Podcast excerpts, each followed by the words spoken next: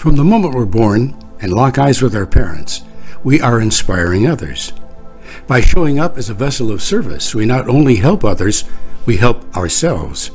Welcome to SOS Stories of Service, hosted by Teresa Carpenter, Hear from ordinary people from all walks of life who have transformed their communities by performing extraordinary work. Hello, everybody, and welcome to the 76th episode of Stories of Service, uh, where I feature people from all walks of life who show up in service to their respective community. Ordinary people who do extraordinary work. I'm the host, uh, Teresa Carpenter. And today, as we always do, I have another amazing guest and somebody that I have been such a fan of uh, for many, many months. Uh, I think I met her on a, uh, a webinar that Sarah Carroll does many, many, many months ago where I was the speaker. And uh, I've been wanting to have her on my show ever since. Uh, we've been in touch on LinkedIn. So, Jennifer Tracy, welcome to the show. Hello, hello, hello, everyone. What an honor to be here. Well, thank you, thank you. So, um, we're going to be talking about a lot of issues that are that are tough to talk about, but that I think are important to talk about. Um, and so I'm just going to get right into the intro and read a little bit about Jennifer, and then we're just going to start asking questions. So I first want you guys to imagine that a drunk driver who has repeated offenses, he takes the life of your husband and daughter. Now imagine yourself forgiving that man, fighting to keep on so that you can remain raise your remaining two daughters, filing for bankruptcy, and then going on and to become a motivational speaker, an inspirational storyteller, an author, a business owner someone who is using her own story now to elevate others. And that's what Jennifer here has done. And today, what we're going to do is we're going to dive deep into how she did it. You're going to hear a story of resilience and triumph and how to overcome the odds. And that's a lesson to us all and something that you guys can too. Jennifer Tracy has shared her message of hope with countless thousands. She is a highly sought after author, transformational speaker, life coach, and mental health advocate. She began her career as an inspirational speaker five years after the death of her husband and daughter in 2004. In her book, From the Deepest Darkness to the Light of Hope, Jennifer has let down her guard in her uniquely brave and beautiful way to allow those who are suffering inside her mind as her story lights the way to what is possible despite the impact of multiple traumatic life experiences. She has been featured in the media and multiple news outlets, newspapers, and in other outlets such as the Cal and, and the California Department of Transportation honored Jennifer and her daughters on the Colorado Rockies field for her speaking efforts. Her story of forgiveness, which we're going to dive deep into, has also reached a national audience through Good Housekeeping magazine. Welcome again, Jennifer. Hi. Let me just tell you, I hate bios. Do you really? Why? I think it's because um, they they can like feel like this it's like this stack up right? Mm-hmm. like stack up of like all the reasons why you should listen or pay attention or whatever. And to me at the end of the day i'm like i'm i'm you. I'm a woman who lives in a community who's gone through a lot of crap. We all have gone through a lot of stuff. Maybe mine is more adverse than others but i don't know. I bios are always like okay Right. I know. And I and I have a hard time too, even when somebody reads my bio, I'm kind of like, is that really me? And so it, it's tough, I think. Um, I, I do like reading them as a, as a way to pay pay homage to the guest. And I want people to get a little bit of an idea of what we're what we're talking about before the show starts. But I definitely think that it's tough. You can't summarize anybody's life in, in four to five paragraphs because we're, we're such a, a layered tapestry of individual life experiences and peaks and valleys and all those kinds of things. So, first off, I just want to know uh, where are you from and uh, tell me a little bit about your childhood. Yeah. So, I am in Florida. I'm in Tallahassee right at the moment. Moved to Sarasota, which is, you know, further down south. And that honestly is my happy place. The Siesta Key Beach, the white beaches are my favorite. Um, but during COVID, my my fiance and I at the time, now I'm married, we moved up to Tallahassee and we found our dream home up here. If you could see uh, the piece of land that we get to live on, it's it's uh, surrounded by conservatory. So there's all these trees. He loves the city and I love the country. So it was the perfect, like, we are nine Best minutes from both worlds. Yeah. it is. It really is. So I'm in Tally, and childhood, not an easy story, but um, I love my family. I love my family so much, and a lot of good and a lot of hard memories from childhood. So let's just kind of get right into that. Um, what do you think, starting off in your childhood, was sort of that first rock that you think that you hit that sort of started to build your resilience to where you are today? Wow. That's a tough one. Um, my brother and I were both sexually assaulted by someone who was outside of our family. And he was 14, I was 11. And he turned to drugs and alcohol. He stole a motorcycle, was going 120 miles down an interstate, crashed, and was in a coma for three months. And it was during that time that I made a commitment to this little young 11 year old self of mine that I would never do drugs and alcohol. And to this day, I've never done drugs. Uh, I didn't actually really start drinking till I was 39 years old. Mm-hmm. I had no idea how hard that commitment that I had made to myself not to do drugs or to drink, how hard that would be after my husband and daughter were killed. There were minutes, moments, absolute times where I wanted to be numb and not present. So, and your and your story is well known to the people who follow you. Um, but can you take us back a little, just a little bit about sort of that's kind of the the hallmark story that is sort of defines your work, and and you talk about uh, quite a bit in your social media posts. But to take take take take, take me back briefly to what what what it what that was like for you and and and how you moved through that? Through are you talking about brian and brittany? Yes. Yeah. Um you and i kind of talked a little bit about this. I genuinely feel like by the time they died that i had gone through things in my life that i chose to see uh, as as ways that prepared me and one of the things that I think is tough is I hate feeling powerless. and so I will do just about anything I can to find the lesson, the thing that I can claim and say, this happened to me, but here's what I did with it. This happened to me, but here's what I did with it. So as I was sharing with you, all of that stuff had happened to my brother, right? Right. And it was like this little perfectionist inside of me was like, well, I'm never going to do that. Right. I'm going to be different. Right. I'm right. And, and, and these were all commitments that I made that I didn't realize. Well, when Brian and Brittany were killed, the fact that I had struggled, the fact that I had battled suicidal ideation and went in and got help, all of those things came out and were used against me in this system saying because you've been in the psychiatric unit you're unfit.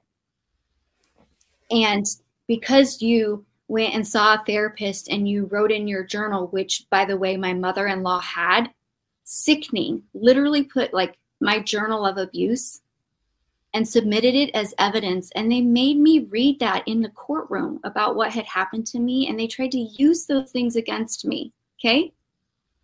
Like throughout all of those things, I just kept looking at what can I control in these situations. And it doesn't come natural. It did not come natural for me to learn how to override, to compartmentalize. And that is the part where I just I relate to all of you guys who have the warrior spirit. Your capacity to have a mission in front of you and to override what's natural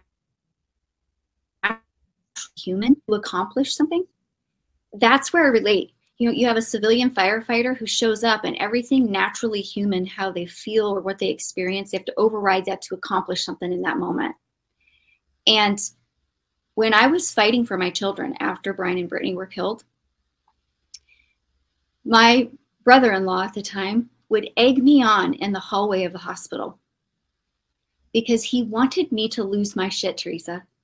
Oh my God. So that he could go back into the courtroom and say, look at her, look mm-hmm. at how she's acting, right? And so I had this insane ability to look at him and say, You are my enemy. My children are behind you. They are my mission. And I will override this instinct to want to kill you. like, here we are, right? Like, I'm going to override this instinct. I think sometimes people just look at me and I, I, don't know what they think, if they think I'm like all soft and bubbles and fluff, but I'm like, mm I wanted my children. And so I overrode this insane part and said, I'll do whatever it takes to get my children. They were my mission, right? And I did. I fought for eight months. Every two weeks, I had to drive from Colorado out to Iowa for supervised visits of my children for eight months. And they still weren't going to give them to me until I walked into the small county that I lived in in Colorado, went up to the um, like child protective services and said, please come to my house. Please do a study. Please make me go through any program that you deem that I need to go through. But I want my children and I will not stop. It's just it it really illuminates and, and I and I highly recommend that you guys read her book uh, from the deepest darkness to the light of hope because she talks Jennifer talks about this whole story and about her her kids being taken away from her by her her mother-in-law and the fight she had to to take on after losing her husband and her daughter to to to to fight for your kids. And i remember that the what really stuck out to me is the part where you basically had to get in front of the situation and sit down with a supervised person and say this is how we spent our time together. Have her sign how you spent their, your time together. And and actually that was one of my questions was the social worker who was testifying on behalf of your in-laws who you said was a family friend which is bizarre. Right. Um, was there any accountability for the fact that you caught that person in a lie? Never. And not with the judge either. And like, that's that part where uh, anyone who is listening to this today, anywhere where we share this, I, I want people to understand that there are things that happen today that are just unfair.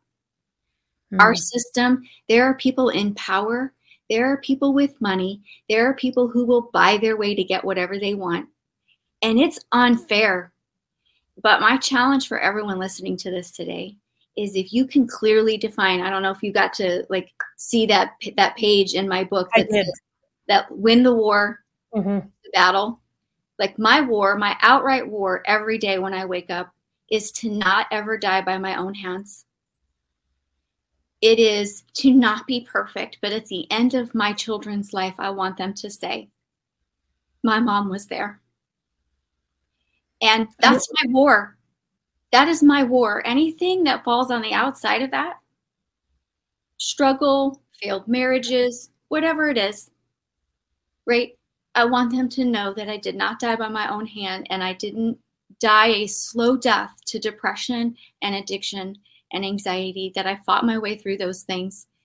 And here I am 19 years later on the other side of this, kicking it because I love me and I fight for me. And that happened in the psychiatric unit. I can only tell you that that as you read, I went in a perfectionist, my perfect little house, my very decorated, you know, this very nice facade. And when you come out of the psychiatric unit, you cannot pretend you're perfect anymore. no. I've I've been through my I've been through a psychiatric ward myself, and it, it's very illuminating to see. Um, I, I thought it was interesting too how you showed how in the book there are people that go into these places too that don't have this past of trauma and all these other things. Sometimes there's something, maybe like you said, the DNA uh, or something else or a health issue. I mean, it's it's so complex mental health and your mm-hmm. book really mm-hmm. normalizes getting care. It really shows that mental health is physical health. It's no mm-hmm. different. We shouldn't treat it any different. it's no different. And it sounds like you had all these different building blocks to get to where you are today and to get to be a speaker and that's that's sort of my next thing so you you you fight uh, for your children. You you win that fight. You're going through therapy. How how did you go okay now i'm going to take this message public and i'm going to be a public speaker and i'm going to turn this into a business. I'm going to write books. Uh, how did how did that even start? It's so interesting because when I look at people today who go through tragic things, sometimes I wish that I could give them like a little bit of like a heed of warning because if you go through something tragic, right? And you have little ones at home or your relationship, your marriage is struggling, it's probably not the best idea to pour yourself into a new nonprofit or into a book or into this endeavor you you got to really get clear and say no i got to make sure that things behind here are okay and they're set up before you go do that. Because i see a lot of people who go through tragedy and then they write a book and then they you know they go on to do all this mm-hmm. stuff but stuff behind on the home front isn't solid right? So i didn't speak teresa for five years. I had news people who wanted to run stories. I, I declined for five years, I did nothing but behind the scene, literally go to therapy, do EMDR, cook dinner every day for my children, be at their mm-hmm. school. Thank God that their teachers didn't see me as an insane mom. Like, I just, I had lost so much and I was afraid of losing them too. And so they were going to this small school in Milliken and they let me come and teach Spanish. Like, I was just a volunteer who would teach Spanish to the other students. So for five years, I didn't speak. Then I had a friend, her name was Maya. She was a victim's advocate for Mothers Against Drunk Driving. And she said, Jennifer, whenever you're ready, we would love to hear your story. It's a powerful story. And so it wasn't until five years after that mm-hmm. I shared my story at a law enforcement recognition breakfast. When I stood up and I shared that story, I thought I was going to throw up because I felt so sick inside. Mm-hmm. But that was that moment where I realized if I can override wanting to beat the crap out of my brother in law because I see a mission past him. Right. Mm-hmm. Right. It that was that moment that I realized I can override this natural Jennifer part of me, which was very feminine and very soft. Mm-hmm. I I did not cuss. I made curtains, I made quilts. I, and honestly, I was, when I say soft, I don't mean that in a negative way. I just mean I was very, very feminine. when Brian and Brittany were killed, I put on Kill Bill when the kids were at school, and I would pretend I was Uma Thurman, and I would like, ah! you know, like I would practice, I would practice slaying things in order to like fight for my children. Yeah. I would like I I I I stepped into an arena one I never wanted to be in. Like I have always looked at you guys who have fought for my freedom, all of you. I've always said, I don't know how you do that. That that's not me. Mm-hmm. I, I, mm-hmm. would never sign up. I would never raise my hand up and say, Yeah, I want to go out there and fight those battles. Are you kidding me? That is not me. But here I am today, 19 years later, signing up to be on a platform where I'm like, oh, hell yeah, I'm in. Mm-hmm. there's a battle. There's an outright battle right now, mental health wise, stigma, politics, all this stuff, right? And I see it. I see it as this huge clump of stuff that's getting in the way. And I see it and I see it clearly. I've identified it and I'm like, and then I just see past it. And so I think one of the hardest things about getting here is that do you know that the movie A Few Good Men? Mm-hmm. Do you know that one defining moment where he is just on? Mm-hmm. You know, Jack um, Nicholson, he's on the stand, and yeah, yeah, Tom Cruise has got him. You know, yeah, Tom Cruise yep. has got him, and he's like, "You can't handle the truth, right? Mm-hmm. Right? Yeah, that's how I feel. Like that's how I feel. Is like the world cannot handle the truth about why we are in this mess. No, they can't.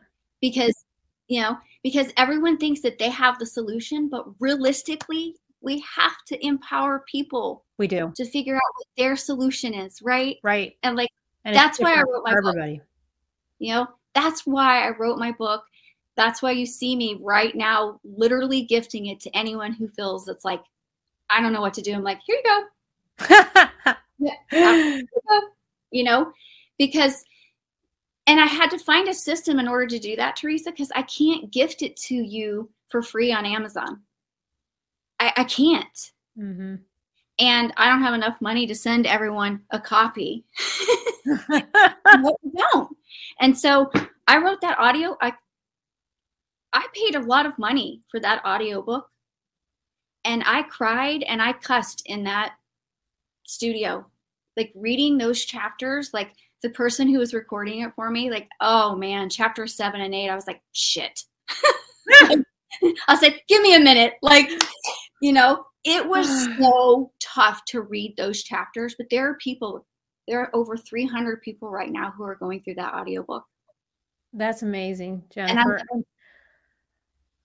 it's it's just it is so incredible to me the the stories that you have and the experiences that you've been through. And there's a couple things that you didn't mention in your book that i want to ask you about. Um, so for those of you that don't know what happened is you got to a place and this is when we sort of the theme of the show and and and we're gonna i'm gonna transition i'm gonna actually start with your mother-in-law because i'm wondering if the power to forgive or how how do you define what you did with your mother-in-law? Because i struggle with forgiveness and the kind of for- forgiveness that i struggle with is when i know someone's not really sorry and when i know that the behavior hasn't changed and when i know that i'm always going to have a difficult relationship with said person how do you say i forgive you unless you change the definition of forgiveness? If Mhm. forgiveness just means i've made my peace with it I will try not to let it trigger me when I'm speaking to this person. Well, then maybe I've, I've, I've forgiven to a certain degree. But I just, how do you forgive somebody that's not sorry or that doesn't own their side of the street or is in denial? That's such a good question. And honestly, um, it's one this year that I want to help solve for a lot of people because the first place where I really start with forgiveness is helping you create your own working definition of forgiveness. Okay. Yeah. Because just like mental health is complex and unique to you, right? Right. So is forgiveness. So, one of the questions I ask people around forgiveness is when did you first hear about forgiveness? And I love to hear because everyone has a different answer, right? Mhm. Okay, because that matters, It does. which is like, when did you first hear about it? Then I ask people, Yeah. Catholic school, religion. Right. Oh, you're exonerated and everything's fine now. I forgive you. That's how it, it was always explained to me. exactly. See, so like how that is for you matters, right? hmm Then I come in and I say, was that whatever you were taught, was that exemplified in the way that it was taught to you? So, for instance, let's say you were in a home where your mom and dad said, look, Tommy's having a bad day. Because I had to kind of do this with my girls. Like, I had to get in there and say, whoa, your sister just started college. She's going through, you know, some stuff. Give her some slack, right? Like, I had to advocate for her a little bit when younger sister was like, right? Or vice versa. Either way, okay? But I have to say, was it exemplified? And a lot of times when people look at forgiveness and I ask that second question, they're like, no, in fact, it was hypocritical. Okay, it's important. It's important to identify when did you learn? Was it exemplified or was it hypocritical, right? hmm Have have you now, the third question is, have you ever really seen or experienced this yet? And a lot of people who have to answer that third question are like, yes, but it wasn't until I did X, Y, and Z. Like they found it in a very unique way. So a lot Yeah. of people who have done things that they're not proud of have learned how to forgive themselves in a prison cell. Or, you know, they got a DUI and they're sitting there and they're like, Shh, man, this is staring at me right back in my face and I got to figure this out, right? Mhm. So I try to help people create a working definition of forgiveness. And I do that by pulling from three different sources from Webster's dictionary. I go back to the Hebrew. Okay. And then I help you create a working definition, something that is literally like A plus B equals C. hmm Something that is so tangible that when something like your own person who causes you this grief, right? This stress, Right. that you look at that definition and you say, oh, I know what to do with this. So when I look at what my mother in law did to me, it took me nine years to forgive her. Literally, God would tug on my Mhm. heart and say, You need to forgive her. And I was like, I'm not forgiving her. like Right. nine years of you need to. Nope, I'm not gonna. Yeah. And that's when the forgiveness game plan that I really intend to move forward this year is helping people understand the difference that intention matters. It matters to me, and I personally believe that it matters to God as well. That someone who continually says to you, I'm sorry or forgive me, and yet their actions never change, Correct. or they're not really sorry. I Yep. want to help people create that working definition of forgiveness that works for you in and out of those situations so that you don't walk around going, Yeah, I think those are the hardest ones to forgive. I think that somebody could be just totally horrible to you, and then they come to a place in their life where they have a lot of regret and a lot of guilt about it. And then there can be, even if they've really hurt you, there can be this closure. And I think you can heal. But I think that forgiveness, uh, whatever your working definition of that, I think has to adjust uh, when it's in a situation where it's it's it's always going to be a difficult relationship. And you have to make with certain family members let's say and you have to make the best of a of a less than ideal situation if you want to keep loving them through through those feelings. And and it's something that has taught me that the denial runs deep and and subconscious um, actions run deep. And you can like you say you can only control the way you react to something. You can't control the way someone else is in their healing journey and where they're at with with wherever they are. And and if that's the place that they're at the only thing that you can do is either decide to stay in touch with them and and have the best relationship that you can or or completely cut yourself off and and I'll be honest I struggle a lot with that with one one particular relationship and it's something that I know is is integral to my journey um, healing and moving on and moving forward and it, and getting to the bottom of. So, hearing your story about your mother-in-law, to be honest with you, I, I and then I do want to transition to how you forgave uh, the, the gentleman that went to jail. Uh, I think, but I, I don't know if that's the same situation as somebody who did what she did. To me, that's just uh, that would have been such a tough one for me. And and I'm curious what your relationship is like to, with her now, uh, or is it just you've forgiven her, but you guys are not in touch, or, or how does how does that look now? I want to I want to break this down for you. Um, this will stay up, right? Like this will Yes. be kind of okay. So I'm not going to break down the like the forgiveness game plan because I don't really want that part of it, right? Of of the of the nugget that I could give you because it is something I want to move forward this year. So I'm not going to give you that, okay? But I Fair want enough. okay, but I want to break this down for you. I want people to understand that um, uh, there were a lot of questions when I did the post, and I said I didn't get the life insurance money.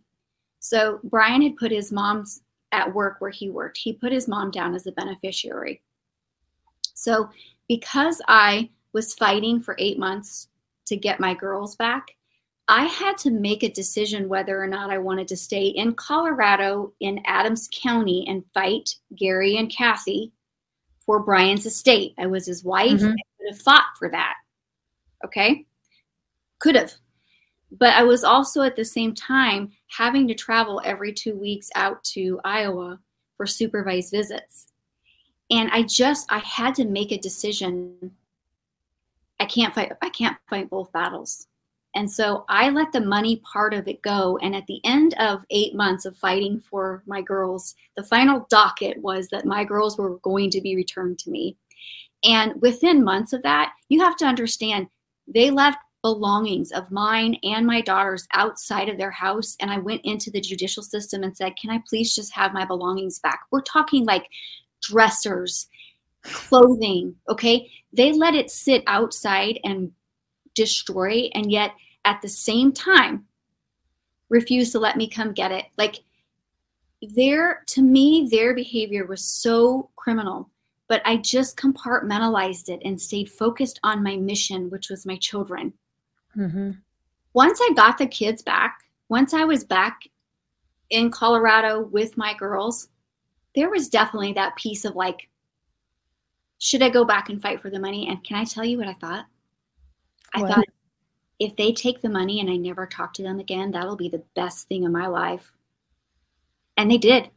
They took the money Mm-hmm. They sold their house, they moved out of state, and I didn't talk to them. And for me, that was the best thing because that person had and still has no remorse for her action. I mean, mm-hmm. I find that sickening. I find that appalling. I yeah. who who allows their granddaughter, okay, my daughter, my oldest daughter, she ran her way through middle, high school, and college on an athletic scholarship. And I didn't have no 401k to dip into, and I didn't have a house. I didn't have a lot of different things. She ran her way through college and she walked at times to school.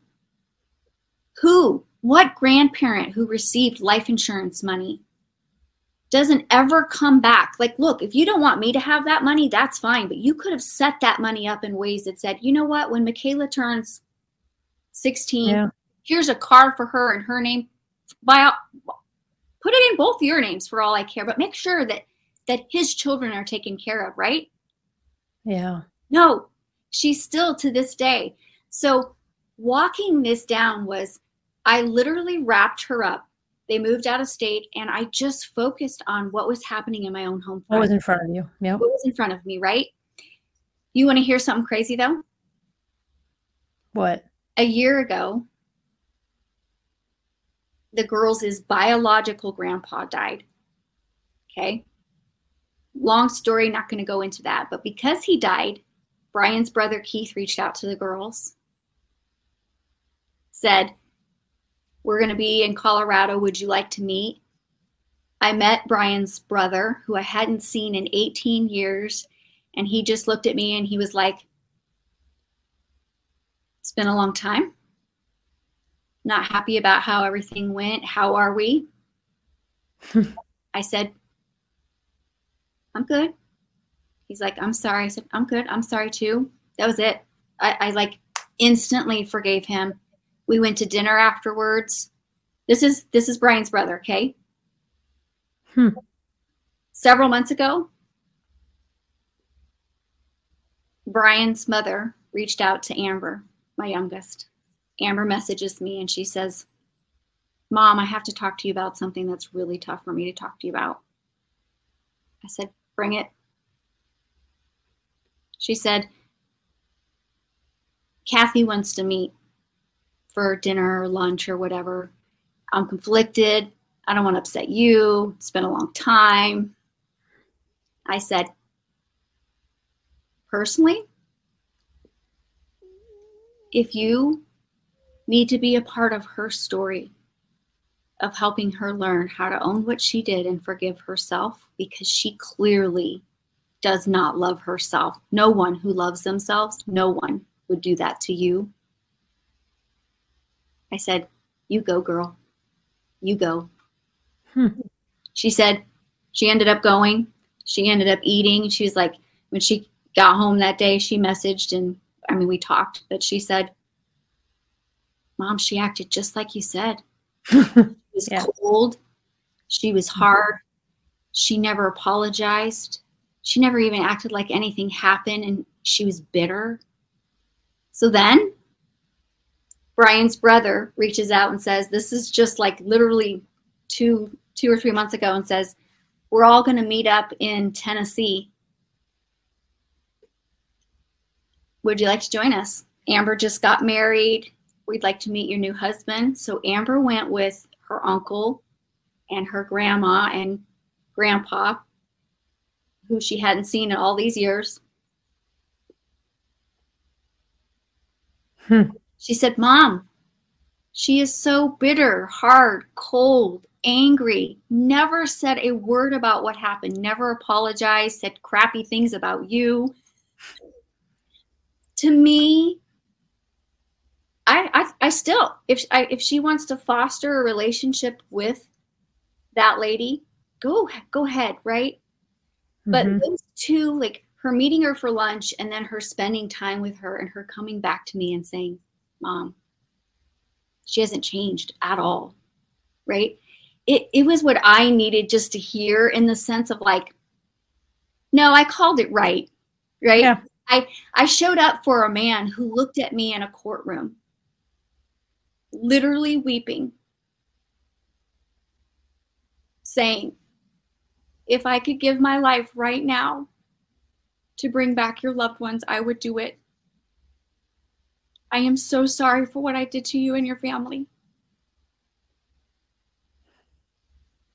I called it right.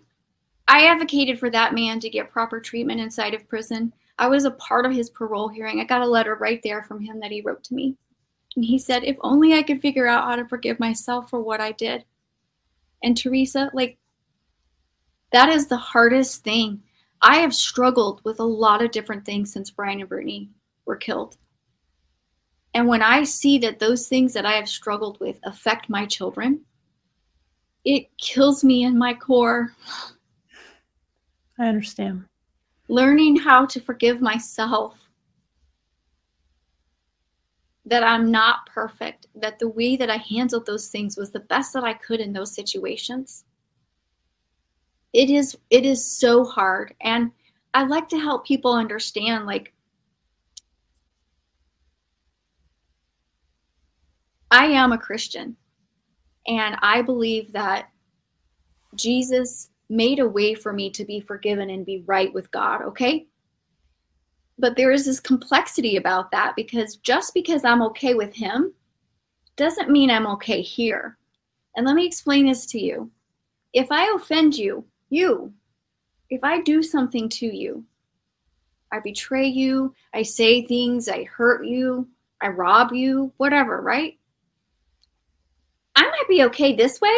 God might forgive me for that, but I got to still fix this. hmm And it's one of these things where I see um, the Jewish people, because they don't believe that Jesus saved them, they don't believe that Jesus is their savior. They have a practice where if they offend someone, they make it right. hmm one of my favorite things it's one of these complex things that I, I love so much about the jewish people is that they don't ever like offend their neighbor and then go oh well jesus will you forgive me for this Right. because They the- work it out with that person. they work it out right hmm again um, i was in al-anon so i've never been in aa but the practices of al-anon are very similar which is like if you do something you need to make it right Right.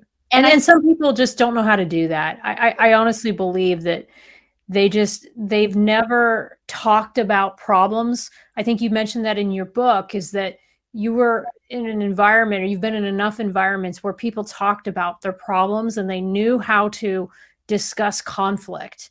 And i think that there are so many people who are afraid of conflict. They're afraid of of making somebody upset or i mean even in my office sometimes when we start to go at it in the morning meetings you can just feel the tension in the room and you know and I, I don't like it but i'd much rather us just duke it out in front of everybody and resolve the issue as a as a quote unquote work family Mhm. than for this person over here to be mad this person over there to be mad no let's just in a public setting let's just hash it out. I know it's going to take a little bit of extra time but then we will move on from the problem.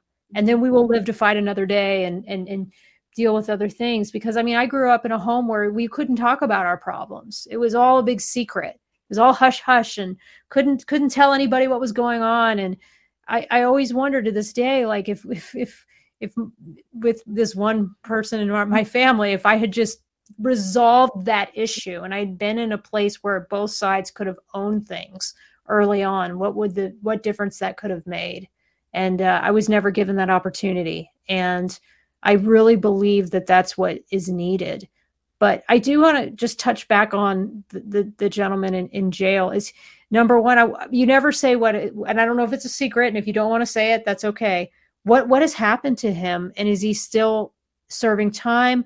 Did you testify at his parole hearing? I did a little searches about some of the the things that you were doing and the advocacy around that, but I never got to like, well, what happened? And so I'm curious at what what became of that. Yeah, so um he is free. And you know, as far as how all of that plays out, I think I was naive to what does that mean when someone is in and then they get paroled. So and it's different for everyone, but as far as it goes with him, when he was first paroled, I was told that he would go into a halfway house for a year, something like that. Mm-hmm. Which basically he had to still pee and check in and, you know, was going to be monitored, which I personally feel anyone who's coming out of that kind of situation, because he ended up serving 11 years mm-hmm. or 13. I think at 11 is when I went in and advocated for him. But um, but he didn't. He got out right away. And I think in Colorado, I think things were full. And so he was able to even skip that process and pretty much just become a free man. Mm-hmm. Um, I have no idea where he is. I don't know where he lives. I've never had the opportunity to talk with him.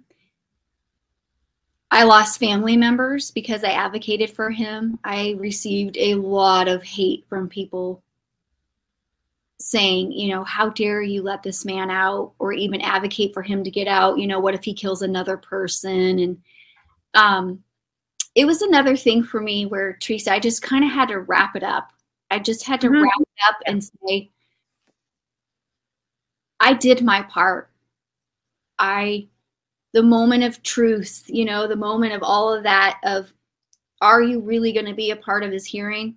Yeah, I was through it all. And was I there the day that he asked for that final parole? I was. Did the judge look at me and say, Jennifer, what are your wishes? Because we want to honor you. And I will never forget this feeling. I, I knew, I knew the weight of what my words would do. I knew if I looked at that judge and said, I don't think he's ready. I think he needs another couple more years of therapy. I knew the weight of my words. But I had seen him over the three years go from being on a wait list to even get mental health treatment. He'd never even been able to speak to someone about what he did. So the second year when he came up for parole, he was a mess. And when the judge looked at me, I said, I don't think he's ready to get out. When that third year came, I looked at a man and he he spoke a different language, okay? So he had an interpreter, but he looked at me and he said, I finally understand your law. He's like, Look, where I came from, it was okay to drink while you were driving. It was normal to walk around, you know, to drive in Russia with a bottle of vodka. He's like, I get it now. Like the barrier, right? Of like, it was normal from the society that he grew up in, what he did. So, man, that moment of finally being able to look and say, I think he gets it. That's I, powerful. That's so powerful. I think he gets it. And it is something that I override. Does that make sense? Mm-hmm. I, I played my part and whatever he goes and has done since that moment, it is all on him. And I will, never, I will never take a single ounce of responsibility for whether he hurts no or doesn't because I, I did my part. I, you know, I, I advocated for the well-being of him and You did the right thing, Jennifer. I, I mean, honestly, it's the harder road for a lot of people. Most people would have just stayed bitter. But what you did was good for you. It was good for him. It was good for society, in my opinion. I don't know how to be bitter. Mm-hmm. I I am such a communicative person. If you offend me, if you offend me, I will reach out to you. I'll send you a text and say, "Hey, I was deeply offended by X, Y, and Z. I don't know what's going on in your world. So I have a four part communication technique. It's called Speak and Be Heard. And there's four parts. And I literally use that technique in and out of every single thing I do every day, even at my own doctor's office. I'll go into my doctor and I'll be like, yo, your people who answer your phone, like I use this four part communication technique. But anyway, if you offend me, I will send you a message with a very clear four part communication. And in the last year, I have had three people block me, block me on social media because they didn't have the courage to have a conversation with me. A conversation with me. People hate confrontation, Jennifer. I can tell you from somebody who has used passive aggressive behavior because I was too afraid of confrontation. Confrontation is very triggering to people who have never had that face to face conflict. And it's something that you have to practice and do in a like you said that four part method or in a in a gentle way in a that you have to do it but people aren't taught healthy relationship skills and I believe we are where we're at with the mental health crisis that we're currently experiencing because healthy relationships weren't modeled for many people as children. And then they grow up and they become unhealthy relationship people at work and they bring those same things into work. So that's why your work is so, so important. And I think it's even more remarkable that you're not a therapist. You didn't go through all these years of medical school. You're self-trained, and you've worked with all these good people like Doc Springer, you mentioned in your book. Um, I've I just read a book with her and I think Michael Surge, the retired police officer. And wow, there are some really amazing people in the mental health space that are just doing great work. And and definitely I, I believe that you are at the you're at the leading edge of where I think we need to be when it comes to this issue. And I'm just so I'm honored that you took this time to talk with us today about some of these issues. Yeah, it's it this like I said, the the forgiveness piece, right? And the communication, like that that is where my focus really is going to be this year is how can I help those two pieces because if I pull back the foundation underneath the hood of my book. It mm-hmm. was that I learned. So you remember the chapter that says when good isn't good enough? Mm-hmm. If I pull that back, is like, okay, that's the foundation that I began on. Was that I would never really be good enough. Mm-hmm. It's just not attainable. Right. so how do I balance always wanting to be better? Yeah. Always learning, always, you know, owning my mistakes and yet loving myself and saying, I'm enough. I'm valuable and mm. worthy. How do I hold those two things? Two things at the same time. Right. I, I struggle with that too, yes. Jennifer. So it's not so I don't hate me, but I'm not giving myself an excuse. Right. I don't beat myself up when I fail, but I look at myself and say, you go do better. Like, how do you hold those both? And that was that foundation for me that I started to, to build on. And then what I learned the communication was look at me. If I walk in anywhere today, do you think anyone's going to have a flipping idea that I have a titanium plate in the back of my head? No.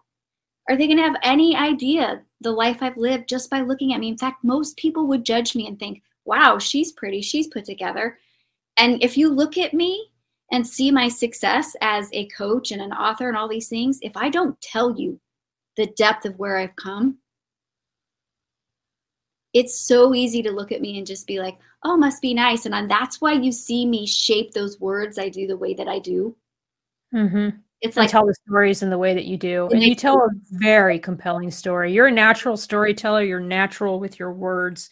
And I think that you have a gift and you know you have a gift. And so when you know you have a gift that you do well like with me in interviewing like i know i'm i'm good at this and i'm not saying that to brag i just know right. that i have a knack for it. Yeah. So when you know you have a gift you should share that gift with others and you should use mm-hmm. that to do good. And that's yeah. what you're doing. so, like i said those are my two foundations this year is the forgiveness and the communication because if you look at me can, can you imagine if you're the front end receptionist at a doctor's office? I walk in and I hand you a Medicare card. Yeah, of course you can't see the the the, the scars and, and the right. and the trauma. No, you see a very pretty put together, you know. But I could feel that tension. And so my communication was born out of saying, I can tell that you don't understand what's happening right now. I can tell you're uncomfortable. I can tell you're confused. Like, why does this lady have a Medicare card? And so, do you know what I did? I learned how to communicate in such a way that you would go, Oh, so when I would feel that like judgment or yeah. confusion, right? I would look at them, I'd say, I bet you're wondering why I have this card, right? It's because I have a titanium plate in the back of my head and my husband and daughter were killed. And like people would look at me, you know, the people who at first I felt judgment from, right?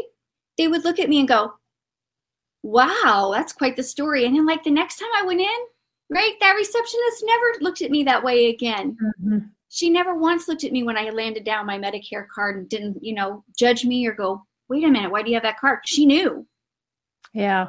So communication and forgiveness for me are two of my greatest strengths. But like you said, people don't like confrontation. So sometimes that puts me into this arena where I'm like, really? You want to go? right? Yeah. And so having to kind of come down from that sometimes in arena and say, you just don't know, right? Like, I, I think. I think what has helped me a lot, Jennifer, and it may help others going forward, is that I just try to think in my mind everybody out there, they're doing the best they can with the skills that they have.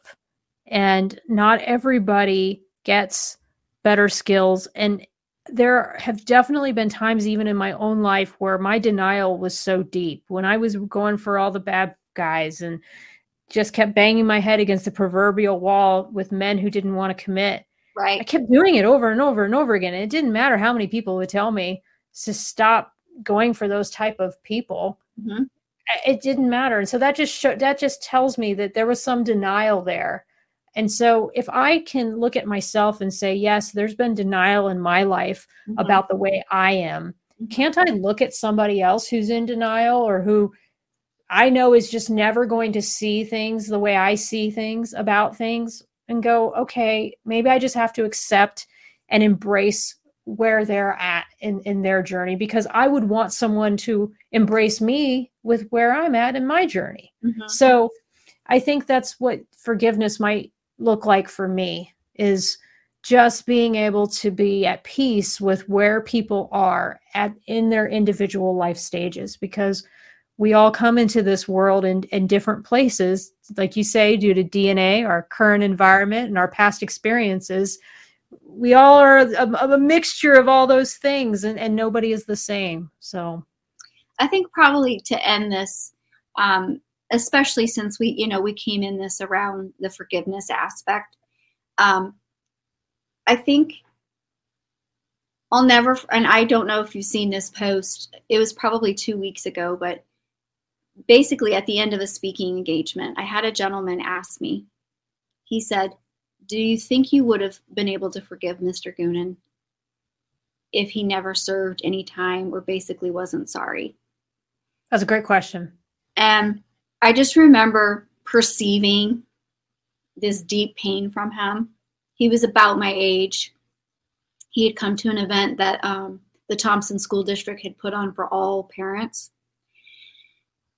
And so I just looked at him and I said, Can I ask you a question? I said, Did something happen to your daughter and the person has never served any time for it?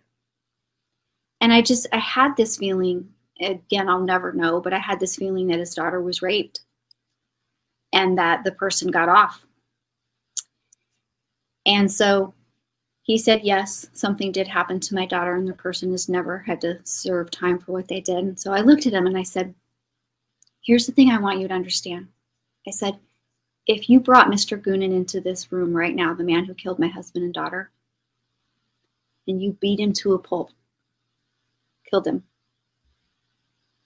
it's never going to give me back what was taken from me. I said, but make no mistake. If the person who hurt my loved ones was out, free, unremorseful, continuing to hurt other people, I would pursue justice. I would do it because it's the right thing to do. But I wouldn't do it because when I got justice, when I got the person behind the bars, that somehow all of a sudden I was going to feel better because right. whatever they took from you, you can't get it back. Yeah. And do you see that difference? Right? It's I do. You have to separate that out and that's part of the, the forgiveness game plan that's a little bit of it right is like separating it out and i just i re- i'll always remember the look on his face because that's what he needed to hear he actually needed me to, to say oh you know go chase that ass like go chase that mm-hmm. person especially if that person is out hurting other women right like no go go protect right go be that thing that you're conflicted about don't do it because you think that you're going to feel better from what he took from you, but you do it because it's the right thing to do. Mm-hmm. And I, I don't know if that makes sense or not. It does. It, it reminds me of even like the whole idea of the death penalty. I don't think it would make me feel better to see someone die or be hurt because they hurt somebody that I love. Like I just don't envision that that would give me any closure or any peace. Yep. So it's sort I, of the same thing. Yeah, I wouldn't feel better. And mm-hmm. even even my ex mother-in-law, I, I mean, I feel bad for her to be in that place, that mind mm-hmm. state. Right. All of these years later, and she's still locked up in that. And you know, I had to wait a long time to talk about these things. Like I'm pretty free freely talking about it. And if she ever sees this thing, like, what's the worst thing that's gonna happen? She's gonna show up at my door and we're gonna fight it out and hug and I mean, whatever, right? Like, but if she, Teresa, if she came to my door right now, right now, and I answered, and she just looked at me and said, I'm sorry. I would welcome her into my home and give her a hug and say, let's eat but until she does that, I cannot welcome that lady. I just cannot. Mm-hmm. You know, now, I understand. You know, fighting it out with my girls, fighting it out through teenage stuff, that's different.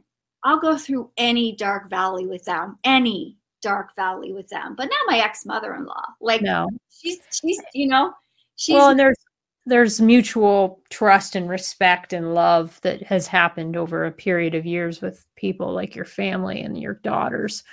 Um, but when some sort of a betrayal like what you mentioned has happened, it's very difficult uh, to to just move past it like nothing's happened. But I do believe that there's something to be said with taking the high road oh, yeah. and, and, and finding something in your heart to just say, I forgive you. Um, it's it's something that I definitely will say is a is a work in progress for myself. But you have given me so much hope, Jennifer, because to see the things that have happened to you and to things that you've been through and the ways in which you've handled yourself and the work that you do now, it is just nothing short of just phenomenal. And I'm and I'm like I said, I'm so honored that you took the time to do the show with me today. As we close out, tell tell the audience a little bit about where they can find you. I do have a little. I think right here I have a little banner on for your website that I'll show right here.